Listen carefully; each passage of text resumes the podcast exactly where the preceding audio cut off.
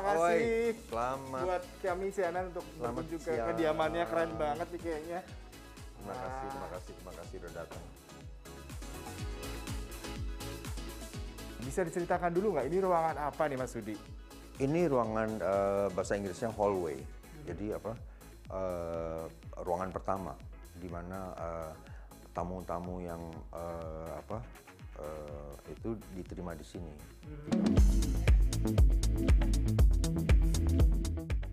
Ruangan hallway biasanya dipergunakan Hudi dan keluarga untuk tamu formal yang bukan bagian dari keluarga atau kerabat dekat. Nuansa etnik klasik langsung menyambut saya saat berada di ruangan ini. Kalau saya perhatikan ada meja, antik, kursi, Hmm. terus bahkan lukisan. Apa pertimbangannya memilih semua barang-barang ini masuk ke hallway ini, Mas? Ehm, jadi ya, apa yang dipilih itu adalah furniture yang eh, gampang eh, maintenance-nya, ya. Jadi eh, nggak semuanya eh, eh, di dari bahan, ya. Jadi eh, kebanyakan dari kayu dan bantalan apa dan di apa di eh, alasi bantalan ya. Ehm, jadi seperti ini ini adalah colonial bench ya dari abad ke eh, 18 ya. Dan eh, meja ini Ya, yang eh, ini ya, ya? mm, meja ini kenang-kenangan dari eh, komunitas eh, eh, Indonesia di eh, India. Karena ayah saya pernah bertugas di India Iya. dari tahun 58 sampai 61 Mhm. sebagai atase pertahanan. Meja antik yang berasal dari India ini begitu apik dengan motif gajah yang dibuat dari gading gajah. Tidak lupa untuk menambah apik ruangan hallway, Hudi juga menempatkan kain sumba. Ini kain sumba em, sangat eh, berharga, maksudnya eh, eh, dalam arti kata ini ya apa em, sentimental value ya. Iya. Karena ini adalah eh, saya dapat dari eh, Raja Rende yang terakhir yang baru wafat. Wow. Gitu. Iya, iya. Jadi setelah saya menerima kain ini dari beliau, berapa kemu- berapa bulan kemudian, tiga bulan kemudian beliau wafat. Saya langsung beranjak ke ruangan lain. Nuansa hangat langsung terasa dengan pemilihan warna krem, hijau muda, dan emas. Uh, warna-warna yang dipilih itu warna-warna yang alami, jadi hijau, uh, gading, ya, uh, keemasan, ya, Uh, dan war- uh, dan bahan-bahan itu uh, warna-warnanya nggak pernah ganti uh, selama puluhan tahun, hanya bahan-bahannya yang diganti. Iya, Mas Sudi kalau boleh sedikit kasih informasi rumah ini didirikan tahun berapa dan gimana sejarahnya ini? Jadi ini kan di daerah uh, kawasan Menteng yang dibangun antara tahun 20 sampai tahun 40. Gitu. Jadi mungkin sebelum pendudukan Jepang ya. Iya, iya. Uh, jadi mungkin rumah ini di akhir tahun 30-an. Sejak didirikan tahun 1930, rumah ini tidak banyak mengalami perubahan. Renovasi hanya dilakukan dengan tidak merubah bangunan inti. Nuansa hangat begitu terasa dengan penempatan lampu meja yang menambah keindahan ruangan kedua ini. Ada pertimbangan khusus nggak Mas dengan apa Eh. lampu-lampu yang sedemikian banyak dan warna yang menarik? Ya banyak pertimbangannya dan apa sangat di apa utamakan ya. Karena uh, pencahayaan di ruangan ini didesain khusus oleh uh, perusahaan uh, desain dan arsitektur yang uh, keluarga saya miliki. Uh, itu uh, cahayanya itu dibikin sedemikian rupa supaya di tiap ruangan itu ada lampu-lampu uh, apa lampu-lampu di atas meja, table lamps ya. iya. Jadi eh, jarang kita memakai eh, apa lampu apa atas lampu langit-langit ceiling lamps ya Kenapa ceiling lighting Mas Sudi? karena eh, kalau cahayanya dari atas kan ada eh, apa garis Shadow, ya. ada apa shadow ya ada bayangan ya dari itu eh, di sini di ruangan ini di dalam rumah ini ke mana pun eh, mas menghadap itu nggak ada backlight Hmm, wow, iya. karena eh, dari tiap sudut eh, ruangan ada meja dan itu selalu ada lampu. Warna-warna yang kita temui ini merupakan warna favorit mendiang orang tua Hudi.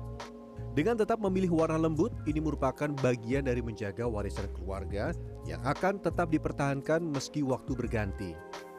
Nah, ruangan ini tempat bagi Hudi dan keluarga menyimpan sekaligus memamerkan koleksi barang-barang furniture yang didapatkan keluarga saat bertugas di luar negeri.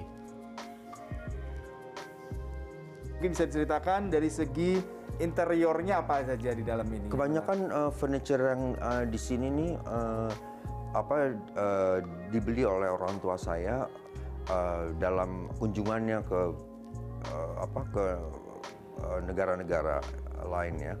Kan mereka pernah ditempatkan di Kairo juga dan ini seperti ini Oh ya. uh, dari uh, Kairo, Kairo, uh, baik. dari Mesir uh, dari tahun 62 jadi ini ya. uh, gaya Louis XV, Louis XV ya. Kemudian mejanya dengan Nah, meja ini juga dari uh, komunitas Indonesia atau mungkin dari uh, apa staf uh, pertahanan uh, Indonesia di uh, India. Gitu. Baik. Dan ini juga uh, apa uh, inlay ivory inlay. Jadi Oh, ada uh, apa, ivory-nya ya. juga. Wow, Jadi ini ya, ya? gadingnya itu dimasukkan. Uh, Baik. ya. Wah, menarik sekali. Kita beralih ke ruang tamu lain yang ditujukan bagi tamu yang secara emosional memiliki kedekatan dengan pemilik rumah. Dan tetap didominasi warna-warna emas, kemudian krem, warna-warna peach ya. Iya. Hijau ya. Hijau. Ya. Baik, dan ini? Itu memberikan kesan adem dan juga warna-warna dipilih ini eh, bukan warna-warna yang mencolok. Karena em, apa kita nggak mau eh, tamunya terkalahkan oleh warna-warna apa Nah, dia itu interior pertimbangan ya. yang sama sekali itu kadang-kadang- sangat penting ya Iya kadang-kadang kita kalau pikiran cuma pingin ngambil semua nuansa menarik, warnanya bagus, eye catchy, tapi justru malah jadi Iya, distracting betul pada ya. para pengunjungnya dan juga mengganggu ya. tamu Jadi ya, orang kalau di foto apa nggak ngelihat eh, tamunya tapi ngelihat interiornya itu itu kita apa Hindari. hindari. Rumah ini juga diwarnai dengan beberapa lukisan yang menghiasi dinding. Tidak hanya sebagai aksen pemanis interior, tapi juga punya makna tersendiri. Lukisan bernuansa Bali dengan warna hijau muda terpampang di ruangan ini. Ini lukisan Bali yang saya rasa dari segi colornya pun sangat soft gitu ya. Iya, Beda ini, sama lukisan-lukisan Bali yang eh, sering saya lihat. Ini lukisan eh, dilukis oleh eh, eh, pelukis ternama Bali, Anak Agung Gede Sobrat. Mhm. Anak Agung Gede Sobrat itu terkenal hijaunya. Oh. Dan ini salah satu lukisan Anak Agung Gede Sobrat yang besar. Iya, Ya. iya. Biasanya eh, dua pertiganya atau setengahnya. Lukisan berumur 50 tahun ini jadi primadona di ruang keluarga ini. Rumah seluas 1000 meter persegi ini seolah galeri seni yang dipenuhi karya seni antik bernilai seni tinggi. Salah satunya lemari antik bernuansa kolonial dari abad 19. Nah, saya matanya langsung tertuju nih kalau teman kameramen bisa lihat di belakang ini ada lemari antik gede ya. Itu apa Mas? Mungkin bisa ceritakan Mas ini lemari. Ini eh, ya lemari yang disebut eh, em, gaya Van der Pol. Oh, Van Ya. der Pol. Ya. Belanda juga ya Mas? Eh, Belanda juga dan ini dibuat eh, eh, oleh eh, apa em, eh, Indonesian Chinese eh, furniture maker ya. Oh, wow. Tapi eh, dimandorin oleh Belanda. gitu. Dan ini lemari eh, bisa dicopot-copot. Jadi untuk ngangkat ini lemari bisa mungkin dua atau tiga orang. Tidak hanya lukisan dan furniture antik, rumah ini juga memanfaatkan kain batik sebagai hiasan rumah. Bukan Betul, ada ya. alasan dong Mas Rudi ada ada batik dipajang di sini. Mungkin bisa sedikit menceritakan. Eh, kebetulan karena eh, ibu saya itu eh, pemakai batik dan khususnya batik Gotik Swan. Kutik Swan. Ya, eh, yang adalah pembatiknya eh, Presiden Soekarno. Eh, Ini apa- gaya Solo juga. Ini s- ini eh, namanya batik Indonesia. Indonesia. Ya. Batik Indonesia itu eh, adalah eh, yang dicetus oleh Bung Karno. Hmm. Eh, dan Gotik Swan diminta untuk eh, apa eh, membuat eh, konsep mengenai batik Indonesia. Apa ini Jadi Mas konsepnya? eh, ini batik Indonesia itu adalah eh, percampuran antara eh, batik Solo, Jogja dan eh, pesisir Jawa, begitu ya. Jadi motifnya mungkin Mas Rudi Nah, motifnya ini apa ini motif eh, namanya eh, epic eh, Nagaraja, Hmm. hikayat Raja Naga ya, eh, eh, Nagaraja ya, Iya. Raja Naga ya. Eh, itu dan ini batik ini hanya ada tiga helai. Wow. eh, sampai sekarang di dunia ya. Dua ada di dalam koleksi keluarga, Iya. satu ada di Australia di eh, Gallery of eh, New South Wales. Keluarga Hudi tidak segan-segan mencari barang-barang antik dari berbagai kolektor barang antik. Perabot furniture yang disimpan berasal dari abad ke-18 dan 19 serta berbahan kayu Ambon. Ruangan makan juga tak luput ditata apik. Meja panjang dengan lampu kristal menambah apik ruangan ini. Dulunya, ruangan makan formal ini digunakan untuk acara makan malam formal yang bisa menampung tamu dari 15 hingga 100 orang. Lampu-lampu kristal menimbulkan suasana sangat hangat dan membuat penghuninya betah. Karena kebanyakan em, interior interior yang kita dapatkan mereka eh, apa em, membuat interior yang menakjubkan tapi dingin.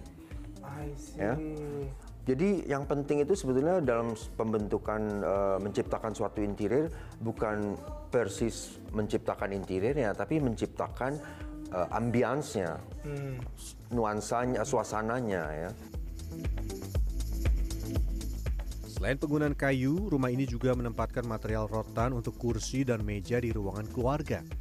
Material rotan memberikan kesan hangat dari rumah yang didominasi kayu ini. Di ruangan ini, Hudi dan keluarga biasa menghabiskan waktu bercengkrama bersama. Kaca jendela besar yang menghadap taman menambah asli suasana rumah yang berada di kawasan menteng ini.